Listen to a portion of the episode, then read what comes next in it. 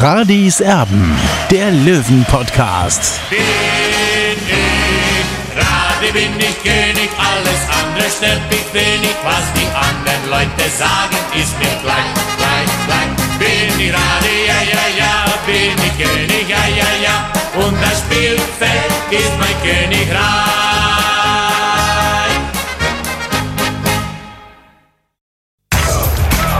Radis Erben, der Löwen-Podcast.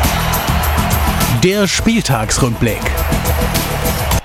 Haben der Löwen-Podcast. Hallo und herzlich willkommen. Schön, dass ihr wieder da seid. Ähm, heute das Ganze wieder mal als reiner Audio-Podcast. Der Grund, der ähm, ja, ist folgender, dass ich im Urlaub bin. Ich habe mir dieses tolle Spiel von 60 München am Samstag tatsächlich äh, aus Florenz angeguckt. Ähm, habe mich danach relativ geärgert, dass ich das angeguckt habe, ähm, weil die Stadt tatsächlich auch viel Schönes zu bieten gehabt hätte. Ja, wir wollen über dieses Spiel reden. Logischerweise mittlerweile bin ich weitergezogen. Äh, mittlerweile sind wir in Pompeji. Olli, du weißt ja, ich bin ein absoluter Liebhaber und habe ein Fable für Ruinen. Ähm, äh, das passt ja auch irgendwie zu 60 München. Ja, ich muss jetzt äh, schon mal ein bisschen lachen, äh, Tobi. Ja, also wir müssen auch schon die ganze Wahrheit erzählen. Tobi, du als altes Radiogesicht willst natürlich hier nicht äh, im YouTube-Kanal erscheinen. Das ist die, die richtige Antwort eigentlich. Nee, Spaß beiseite. Ähm, Tobi ist unterwegs, hat sich diesen Urlaub reglich verdient. Äh, und ja, und ich habe 60 München auch nicht in Bayreuth vor Ort gesehen, sondern auch am Fernseher und muss sagen, das war ganz, ganz schwere Kost. Ähm, also das habe ich mir ganz anders vorgestellt, vor allem am Fernseher, da sieht man nochmal die Details nochmal ein bisschen feiner, woran es gehapert hat auch. Äh, ich war froh oder bin im Nachhinein froh, dass ich nicht nach Bayreuth gefahren bin, weil das war wirklich, ja, das war richtig übel, muss man sagen. Und äh, ich kann die Fans natürlich verstehen, da waren 7500 äh, von 60 München in Bayreuth und, und dass die das Spiel äh, Bernhard Liga dann als schwer verdaulich bezeichnet haben, das, das liegt einfach auf der Hand, äh, denn äh, gegen einen äh, Drittliga-Aufsteiger sich so, so, zu präsentieren, der eigentlich für mich auch ein Fixabsteiger ist. Äh, auch, sorry, äh, Thomas Kleine ist ein super Trainer, ein super Typ auch, aber ich glaube, ob das am Ende es äh, die Spielvereinigung Bayreuth erwischen wird. Und das ist natürlich bitter, wenn man gegen so eine Mannschaft verliert. Äh, andererseits muss man sagen, die Bilanz von 60 stimmt trotzdem mit 29 Punkten nach 14 Spieltagen. Also die Gewitterwolken äh, über Giesing sehe ich nicht. Trotzdem ist es natürlich bitter, gegen so eine Mannschaft zu verlieren. Ja, und man muss dann natürlich jetzt schon mal das Ganze auch einordnen und, und, und die richtigen Fragen natürlich dazu stellen, ist ja klar. Also ich, ich war tatsächlich auch ein bisschen überrascht, dass ähm, deine Noten, die, die Noten von Marco, äh, noch recht freundlich waren äh, auf die blaue 24. Also ich benote nicht, ich, ich sage es euch ganz ehrlich, weil bei mir kein Spieler besser als mit einer 4 davon kommen würde und ähm, der Großteil die 5 und die 6 bekommen würde, weil was anderes, äh, finde ich, hat die Mannschaft von 60 München nach diesem völlig indiskutablen, arroganten Auftritt in Bayreuth auch nicht verdient. Ähm, das ist indiskutabel, das ist peinlich, das ist wirklich ähm, eine Schmach gewesen. Man hat sich als Löwenfan geschämt. Nochmal auch äh, großer Respekt, was da in Bayreuth ähm, geschafft wurde mit dem Aufstieg, aber auch für mich ist diese Mannschaft ähm, ja, tatsächlich ein äh, ganz klarer Absteiger wieder in die Regionalliga Bayern und da gibt es dann auch nichts zu beschönigen. Ich frage mich manchmal so ein bisschen, Olli, worin das begründet liegt. Also ich sage jetzt nochmal Illertissen, ähm, ich sage jetzt Bayreuth. Hat diese Mannschaft ab und zu ein, ein Motivationsproblem? Ähm, was, was, was ist da Sache? Ist, ist, die, ist, die dann, äh, die, ist sich die Mannschaft dann zu sicher und sagt, oh ja Mensch, also was soll man denn mit dem letzten, was, was, was soll denn das? Da brauchen wir eigentlich gar nicht hinfahren, die Punkte haben wir doch eh schon. Äh, also so hat das für mich ausgesehen. Was stimmt denn da nicht in der Mannschaft? Es ist zumindest, äh, du bist da schon auf der richtigen Spur, wenn man mal die Namen äh, ansieht, gegen die 60 ähm, äh, in, in, dieser Saison verloren hat. Äh, nehmen wir Elversberg, ja, die sind zwar Erster, aber haben einen kleinen Namen prinzipiell. Ja. Dann nehmen wir Illertissen, Regionalliga-Verein im Toto-Pokal ausgeschieden. Dann nehmen wir Bayreuth 0 zu 1 verloren. Und dann kommt natürlich noch Ingolstadt dazu, ja, die ja auch nicht den großen Namen haben im deutschen Fußball, ja. Natürlich eine ganz andere Qualität, weil dahinter eben Audi steht. Aber es ist schon auffällig, dass man eben gegen die sogenannten kleinen Mannschaften in dieser Saison äh, sich schwer tut und dann auch verliert, ja. Äh, äh, und, das ist halt schon bitter. Und für mich ist es auch, äh, also die Überschrift habe ich eigentlich schon im Kopf gehabt. Für mich war das Illatisten 2.0, ja, dieser Auftritt. So darf man sich einfach nicht präsentieren, so, so ein bisschen mit einem Schuss Überheblichkeit da ins Spiel zu gehen, weil äh, ist klar, für, für Bayreuth war das Spiel äh, des Jahres. Ja, ich weiß nicht, wie viele ehemalige ausgemusterte oder beziehungsweise ausgemusterte Spieler von 60 München da auf dem Platz waren. Der Torschütze war ja auch mal bei 60 München in der U21 und ist damals nicht drangekommen, hat dann noch immerhin äh, zweite Liga gespielt für Jan Regensburg und auch äh, für Erzgebirge Aue. Äh, und das ist natürlich eine Genugtuung gewesen für den einen oder anderen Spielen, vor allem auch für Felix Weber, der natürlich auf dieser Position, wie er gespielt hat, als Innenverteidiger äh, äh, die Bälle flogen immer in den Strafraum rein. Er musste einfach nur hochsteigen und den Ball wegköpfen. Also das Spiel war prädestiniert für ihn eigentlich, weil man hätte solche Spieler eben rauslocken müssen und dann eben in die Laufduelle gehen müssen gegen solche Spieler, die ja nicht unbedingt ihre Stärken im, im, im Laufduell haben oder in der Schnelligkeit. Absolut. Äh, Nochmal kurz zur Erklärung. Ich bin gerade draußen, deswegen wird das auch mit dem Video ähm, tatsächlich aktuell nicht funktionieren. Vielleicht hört ihr das auch immer wieder. Es ist noch relativ angenehm hier im Süden von Italien. Also es sind immer nur so, ja, ich würde mal sagen, so an die 19, ähm, 20 Grad, die wir hier haben. Also sehr, sehr angenehm, deswegen sitze ich noch draußen. Ja, äh, also äh, diejenigen, die jetzt vielleicht daherkommen und sagen, ja, Moment, also 60 äh, München hatte ja gute Chancen, haben sich viele Chancen rausgespielt, hatten dann auch Pech. Und da muss ich dann ganz klar sagen, nein, also das lasse ich da nicht gelten. Ähm, wenn du das ernsthaft angehst, wenn du das ernsthaft angegangen wärst, und ich sage ganz bewusst ernsthaft und nicht ernsthafter, weil äh, äh, sie haben den nötigen Ernst einfach vermissen lassen an diesem Samstag, ähm, dann hättest du dieses Spiel auch gewonnen und du musst ähm, dieses Spiel gewinnen. Jetzt habe ich natürlich ähm, auch noch eine weitere Frage. Ähm, ich muss natürlich auch noch mal ähm, noch ein bisschen ausholen und sagen, ähm, logischerweise, dass 60 auch Glück hatte, weil man natürlich auch wieder die Konkurrenz mitgespielt hat. Ingolstadt hat verloren, kommen wir später noch dazu. Also der zweite Platz, äh, der, der wurde behauptet durch diese Niederlage, das ist unvorstellbar. Aber äh, wie bitter ist es, dass man den Vorsprung dann nicht ausgebaut hat ähm, mit, mit, einem, mit einem Sieg in Bayreuth. Man hätte wirklich da ganz komfortabel den Vorsprung, den Abstand ausbauen können. Das ist wirklich fahrlässig zuverlässig und es, es kommen dann wieder schwierige Gegner. Ich sage nur Saarbrücken. Ne? Ähm, die Frage, die ich mich, äh, mir jetzt stelle, und das haben wir dann schon öfter getan, also wir haben dann immer nach so einer Niederlage gesagt, ja, muss das denn sein, dass die Mannschaft dann frei hat? Jetzt sind sogar zwei freie Tage. Ich habe ehrlich gesagt ein bisschen mit dem Kopf geschüttelt. Ich kann es nicht verstehen. Zwei freie Tage für eine Niederlage in Bayreuth? Ja, wo, wo sind wir denn eigentlich? Ja, Tobi, das ist mal einfach zu billig, weil die Spieler brauchen prinzipiell auch eine Regeneration. So ist es nicht. Die haben am, äh, am Sonntag schon trainiert auch äh, und eben äh, heute war frei, also am Montag und eben auch am Dienstag. Jetzt kann man sagen, ja, warum zwei freie Tage? Also das ist immer zu einfach. Man kann natürlich sagen, nach so einer Niederlage, da darf man nicht einfach zur Tagesordnung übergehen. Andererseits finde ich so eine Maßnahme auch nicht so verkehrt. Der Spieler sich natürlich Allerdings natürlich, die Mannschaft hat natürlich auch Schwächen, da brauchen wir gar nicht drüber reden. Da, wenn man Schwächen hat, dann muss man trainieren, auch klar. Andererseits, man ist jetzt schon am Ende der, der Hinrunde sozusagen, da kann man jetzt nicht mehr viel aufholen. Äh, vielleicht ist es ganz gut für die Birne vor so einem wichtigen Spiel, auch wie gegen den ersten FC Saarbrücken, jetzt eben, dass die Spieler mal einfach mal in sich gehen können, ja, dass man die Sinne schärfen kann. Also diese Maßnahme finde ich jetzt nicht verkehrt. Natürlich nach außen kommt es so rüber, ja, warum hat die Mannschaft jetzt zwei freie Tage verdient nach so, einem, nach so einer Leistung, nach so, nach, nach so einer Blamage? imagem keine Frage. Aber wenn man sich mit dem Fußball ein bisschen auseinandersetzt, dann weiß man, dass die Spieler einfach auch regenerieren müssen. Jetzt kann man natürlich sagen, die Spieler haben sich schon eben in diesen 94 Minuten in Bayreuth regeneriert. Okay, bei dem einen oder anderen ist es, trifft es vielleicht zu oder auf den einen oder anderen trifft es vielleicht zu. Aber äh, man da muss ja auch äh, aufpassen mit Verletzungen und so weiter. Ich sage mal so, ich glaube schon, dass ein Marcel Bär zum Beispiel heute was gemacht hat, weil der hat natürlich noch einen riesen Rückstand. Das hat man auch gesehen. Ich bin aber trotzdem froh, dass er so schnell wieder zurückgekommen ist. Aber in der einen oder anderen Situation Gut, er war nur ungefähr 15 Minuten auf dem Platz, inklusive der Nachspielzeit. Da hat man natürlich auch gesehen, äh, dass er lange nicht eben in einem Pflichtspiel auf dem Platz war. Aber es ist natürlich ein absoluter Gewinn für 60, wenn, wenn er eben jetzt in den nächsten Wochen bis zum, bis zum Schluss eben dieser Hinrunde äh, vielleicht die eine oder andere Minute nochmal mehr dazu bekommt. Äh, und ist auf jeden Fall ein Gewinn für die Mannschaft und ein deutliches Plus auch. Ein sogenanntes Erfolg.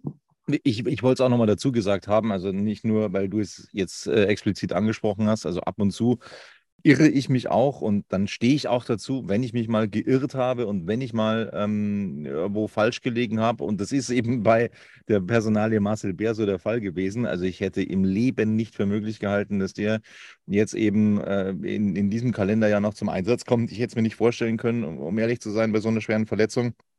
Aber das spricht natürlich dann auch für, ja, also diesen, diesen riesigen, immensen Ehrgeiz von einem Marcel Bär, dass der jetzt tatsächlich wieder ähm, auf dem Platz gestanden ist. Also Chapeau, das war wirklich dann eine der, der besseren Nachrichten an diesem Samstagnachmittag. Hatte dann auch noch eine gute Chance, war dann auch selbstkritisch, hat dann gesagt, Mensch, die hätte ich machen müssen. Ja, aber ich glaube, an Marcel Bär ist es dann am, am Ende nicht gelegen, dass dieses Spiel verloren wurde. Wir können jetzt natürlich uns auch noch die Köpfe zerbrechen, war dieses Tor abseits, ja oder nein. Äh, völlig auflösen werden wir es nicht können. Aber nochmal, das sind alles Ausreden. Äh, auch die vergebenen Chancen von 60 München, das sind alles Ausreden. Du musst den Anspruch haben, ähm, mit diesem Kader, ähm, mit diesen Zielen, dass du dieses Spiel gewinnen musst. Ich habe es ähm, in der letzten Podcast-Ausgabe auch gesagt, das ist ein absolutes Muss, dieses Spiel zu gewinnen. Und das meine ich auch überhaupt nicht despektierlich den Bayreutern gegenüber. Das meine ich auch immer noch so. Dieses Spiel musste gewonnen werden und das haben sie nicht gewonnen. Und dementsprechend müssen sie sich heute eben ein bisschen was von uns anhören. Das ist dann eben so, ähm, wo auch äh, ein, ein Janik Deichmann immer wieder von diesem großen Druck gesprochen hat. Und dann habe ich eben bei der Gelegenheit auch erwähnt, ja, der Druck bedeutet dann auch, dass dieses Spiel gewonnen werden muss. Das ist nicht passiert. Ähm, dementsprechend hagelt es heute von uns und auch von mir dann eben ein bisschen Kritik. Ähm, ja, das muss dann auch mal sein.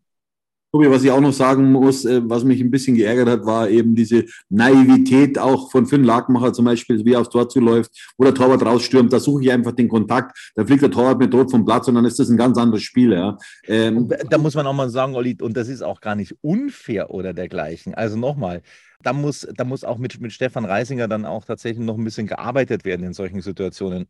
Das, das heißt auch nicht, dass ich mich da irgendwie unfair dann verhalten muss, indem ich einen Elfmeter raushole. Nein, weil ähm, ich bekomme es ja vom Torwart angeboten. Ja? Also ich bekomme ja diese Situation angeboten vom Torwart, der da völlig ungestüm und ungeschickt rauskommt. Und dann muss ein Stürmer dann eben auch in der Lage sein, diese Situation anzunehmen und dann eben nicht irgendwie, irgendwie versuchen, drüber zu springen, sondern einfach den Zweikampf anzunehmen, den der Torwart in dem Fall nicht mehr gewinnen konnte. Und dann gibt es äh, eine rote Karte. Also das, das ist, das ist so sicher es Amen in der Kirche. Warum Finn Lakenmacher da zurückgezogen hat, ich kann es auch nicht verstehen. Und dann läuft das Spiel natürlich auch ganz anders.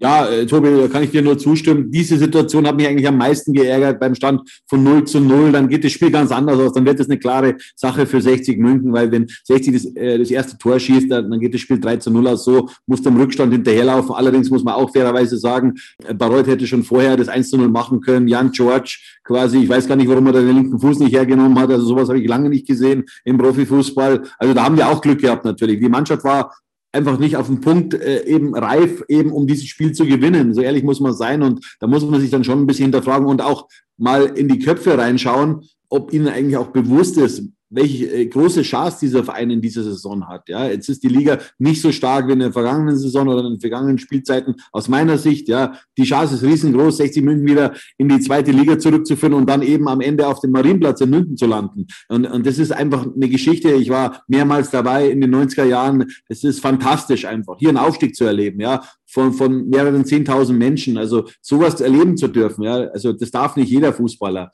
Und, und, und das muss einfach der Ansporn dann auch sein und einfach diese große Marke 60 München wieder in den richtigen Profifußball zu führen. Unser Anliegen ist ja auch immer das Wie. Ne? Also das Wie ist immer entscheidend. Wie ähm, tritt 60 München an, an gewissen Augenblicken ähm, dann in der Saison auf? Und ich glaube, das kann man auch relativ gut nachhören in dieser Saison. Ähm, klar, das Wie gegen Ingolstadt, das hat nicht gepasst. Allerdings ist es dann schon so, ähm, dass du mal gegen einen Mitkonkurrenten verlieren kannst. Ob das der erste ist oder der zweite oder der dritte. Ähm, da kannst du auch mal ein Spiel verlieren, ja, aber nicht gegen den letzten. Und das muss wirklich klar sein. Und das ist einfach unfassbar bitter, dass äh, 60 München da nicht in der Lage war, den Vorsprung auszubauen. Die dritte Liga, das hat man immer wieder gesehen in den letzten Jahren, ist natürlich auch so eine Liga, wo jeder jeden schlagen kann. Fünf Euro ins Phrasenschwein, ja, klar, überhaupt keine Frage. Und dass das dann auch diese, diese absolute Konstanz bei ganz vielen Mannschaften, die oben dabei sind, nicht da ist. Jetzt müssen wir mal Elber, Elbersberg ausnehmen, weil die konstanter geht es ja fast gar nicht. Aber wenn wir jetzt zum Beispiel mal Ingolstadt nehmen, wenn wir 60 München jetzt nehmen, ähm, äh, ein bisschen weiter runtergehen, Dynamo Dresden, was auch immer, also diese Mannschaften sind alles andere als konstant momentan. Und äh, da hat 60 jetzt natürlich schon auch in gewisser Weise davon profitiert, also dass die anderen dann eben auch äh, ja, Niederlagen einstecken mussten. Aber wie bitter ist das? Ich habe das wirklich immer noch nicht verkraftet, Olli. Ich habe es immer noch nicht verkraftet, wenn ich mir jetzt, wenn wir diese Spielbilder jetzt nochmal durch den Kopf gehen oh, ich, ich bin immer noch völlig gezeichnet von diesem, von diesem Samstag in Bayreuth. Also das, das habe ich immer noch nicht ganz gerafft, äh, wie 60 München sich da präsentiert hat. Also das, da muss ich immer noch dran knabbern. Ich sage es dir ganz ehrlich. Hey, Malte Asmus von meinsportpodcast.de hier. Ab März geht's weiter mit unseren 100 Fußballlegenden. Staffel 4 bereits. Freut euch auf Zlatan Ibrahimovic, Michel Platini, Cesar Luis Minotti, Paolo Maldini, um nur mal vier zu nennen. Und bis wir mit der vierten Staffel kommen, hört doch einfach noch mal rein in die bisherigen drei Staffeln. Ronaldinho, Sepp Meyer, Gary Lineker, Lothar Matthäus und viele weitere warten da auf euch. 100 Fußballlegenden. Jetzt. Überall, wo es Podcasts gibt. Jetzt gab es auch, da wollen wir natürlich auch noch drüber sprechen, ähm, eine Riesenunterstützung der Löwenfans, 7500, die dann nach Bayreuth mitgekommen sind. Die Kapazität, die wurde nachträglich erhöht im Stadion, aber es gab da auch mächtig Stress unter den Löwenfans.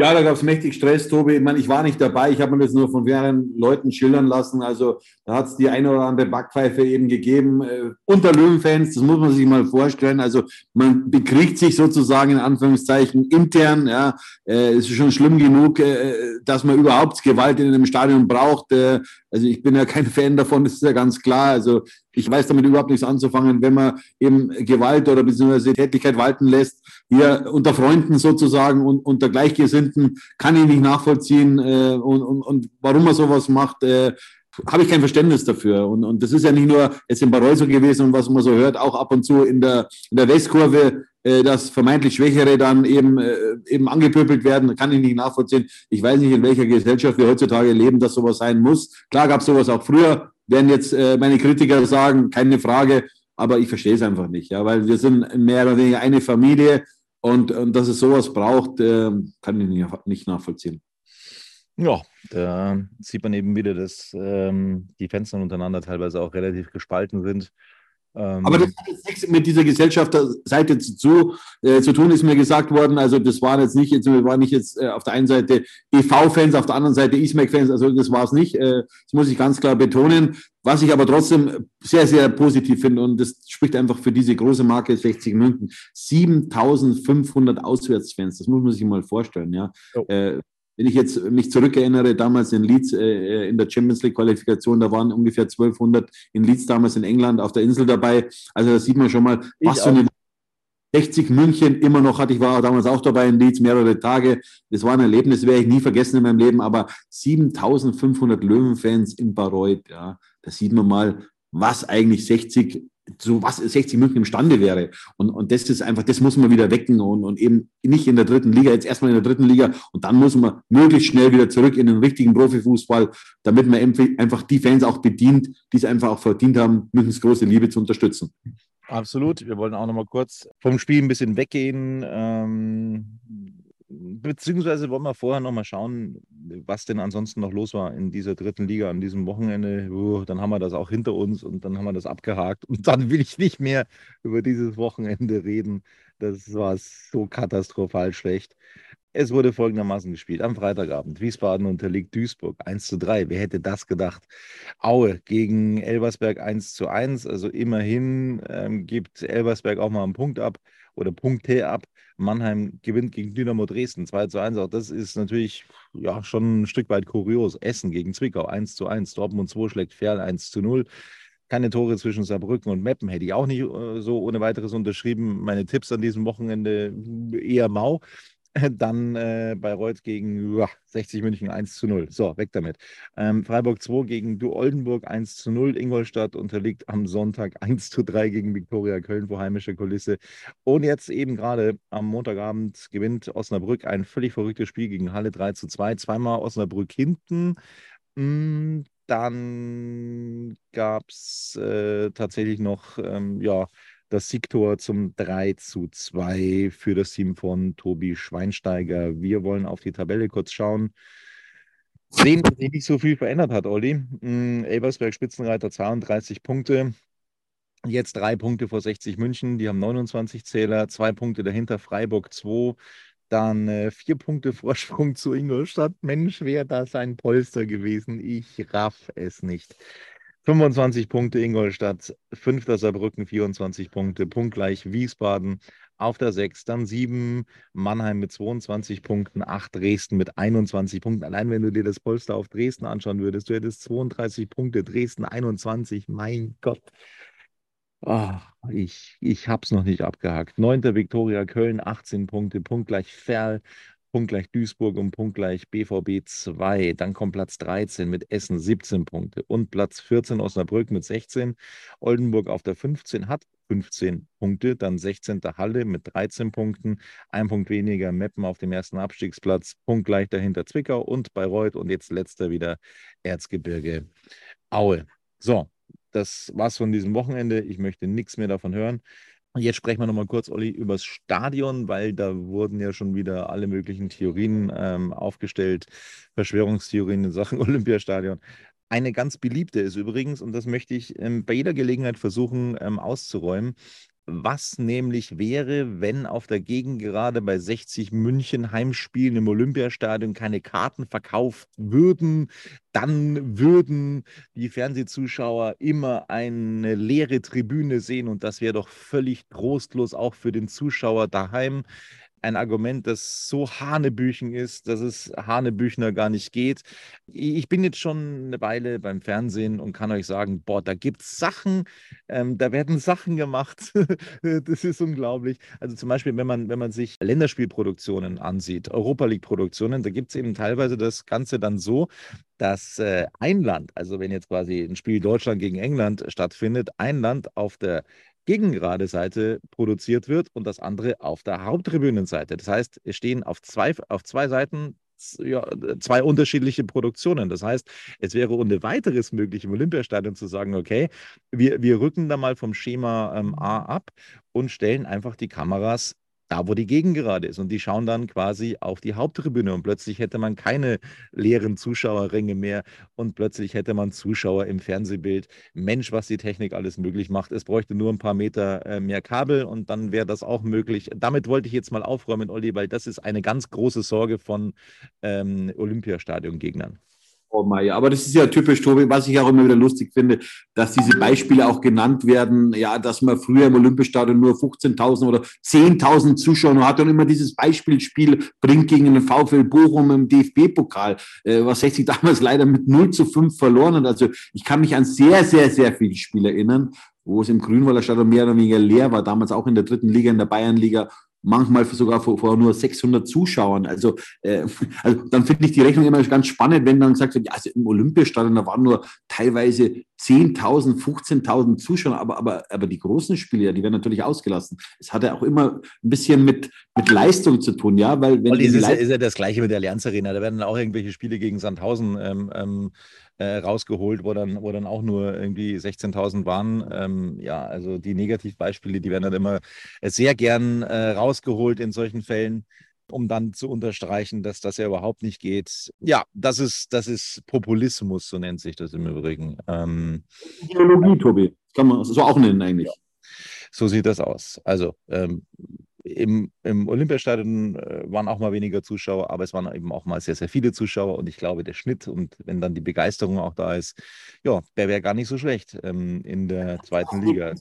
Statistik, äh, Tobi. Also da, da, muss man einfach nur nachsuchen. Eben äh, gibt es genug, genügend Statistikseiten, wo man das eben auch sieht, äh, wie die Statistiken waren eben äh, damals im Grünwalder Stadion und auch eben im Olympiastadion und auch in der Allianz Arena. Also es ist ganz einfach. Ich, jetzt schauen wir einfach mal nach. Ich habe das jetzt gerade vor mir liegen, Tobi. In der Aufstiegssaison, was, was schätzt du? In der Aufstiegssaison von der, von der Bayernliga in die zweite Liga, wie viele Zuschauer im Schnitt bei 60 Millionen? Was, was schätzt du? Damals hat, ich glaube, das Grünwalder Stadion ein Fassungsvermögen gehabt von 27.500 oder 28.000? 28, 28,5 waren es damals.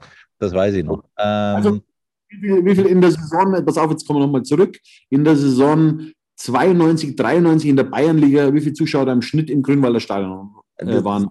Das, das war meine, meine tatsächlich erste Saison, in der ich im Stadion war. Da war ich 13 Jahre alt. Deswegen weiß ich es tatsächlich auch nicht, weil ich nur gegen, gegen, äh, gegen den SSV Ulm dann im Stadion war, wo natürlich die Hütte voll war. Aber wenn ich jetzt schätzen müsste, ähm, würde ich sagen, ich würde sagen 15. Nein, es waren 6.384. Also nur mal so am Rande, äh, also in, in der Bayernliga sozusagen, in einem Kultstadion, Grünwalder Stadion, ja. eben in der Aufstiegssaison 6.384 Fans. Also mehr muss ich dazu nicht sagen. Äh, und 60 ist damals, hat damals eben ist Meister geworden, über die Relegation dann eben in die zweite Liga aufgestiegen. Also nochmal für alle 6.384 Zuschauer. Äh, ja, und was man dann halt zum Beispiel im Olympiastadion dann generiert hat in der Saison 96, 97, 38.794 Zuschauer im Schnitt, ja, ist gar nicht so schlecht für das kahle Olympiastadion. Und was ich dann auch unterstreichen muss, äh, mit dem Umzug dann in die Allianz Arena, ja, äh, gab es dann unter anderem in der Saison 2005, 2006, das war die Premierensaison in, in der Allianz Arena, waren 41.371 Zuschauer im Schnitt. 41.371. Natürlich. Ist, ist, ist ganz einfach. Da brauchen wir jetzt gar keine Häme reinlegen oder was auch immer. Ist doch ganz einfach. Ähm, die, die, die sportlichen Herausforderungen plus die Attraktivität der Gegner, die sind eben ähm, dafür verantwortlich, wie, wie hoch der Schnitt ist. Und wenn dann eben äh, Spiele gegen den HSV zum Beispiel oder möglicherweise gegen Schalke 04 oder wie sie alle heißen, gegen den ersten FC Nürnberg dann im Olympiastadion stattfinden würden, ja, dann geht da der Punk ab. Da brauchen wir nicht reden, das ist so. Dann wird da auch äh, jede Menge los sein. Überhaupt keine Frage. Vielleicht ist dann ähm, ein Spiel gegen Sandhausen weniger stark besucht, aber das könnte man dann auch womöglich dann ähm, in einer ähm, ja, äh, Split-Regelung dann auch im Grünwalder Stadion austragen, so ein Spiel. Und die äh, Spiele, wo da mehr los ist im Olympiastadion, alles wäre möglich. Und ähm, ja, damit glaube ich, ist auch alles gesagt. So, jetzt haben wir noch ein Thema, Olli.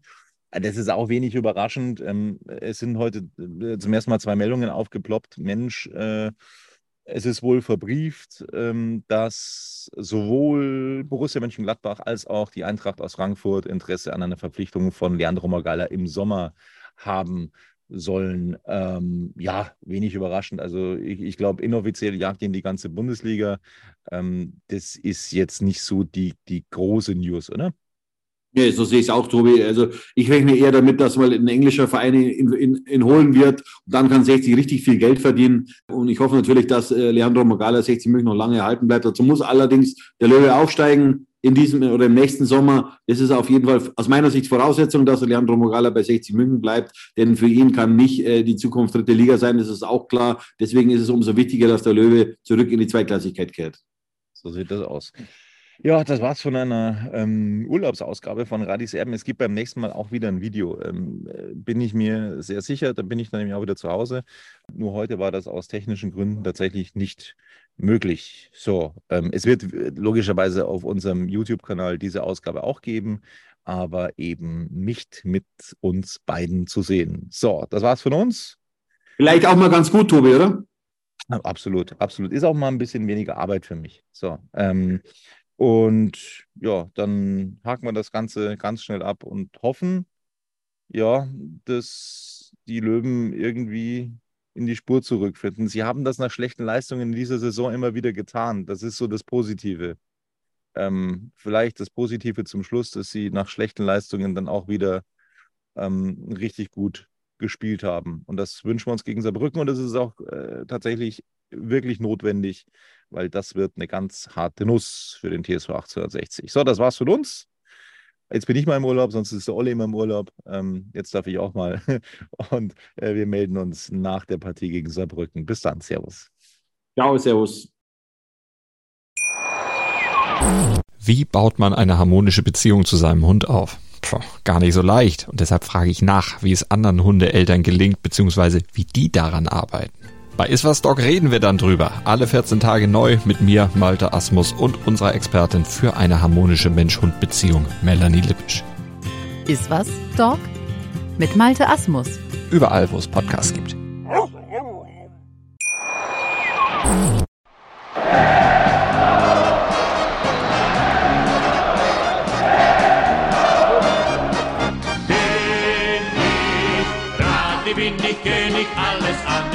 Mich wenig, was die anderen Leute sagen, ist mir gleich, gleich, gleich. Bin ich gerade, ja, ja, ja, bin ich König, ja, ja, ja, und das Spielfeld ist mein Königreich.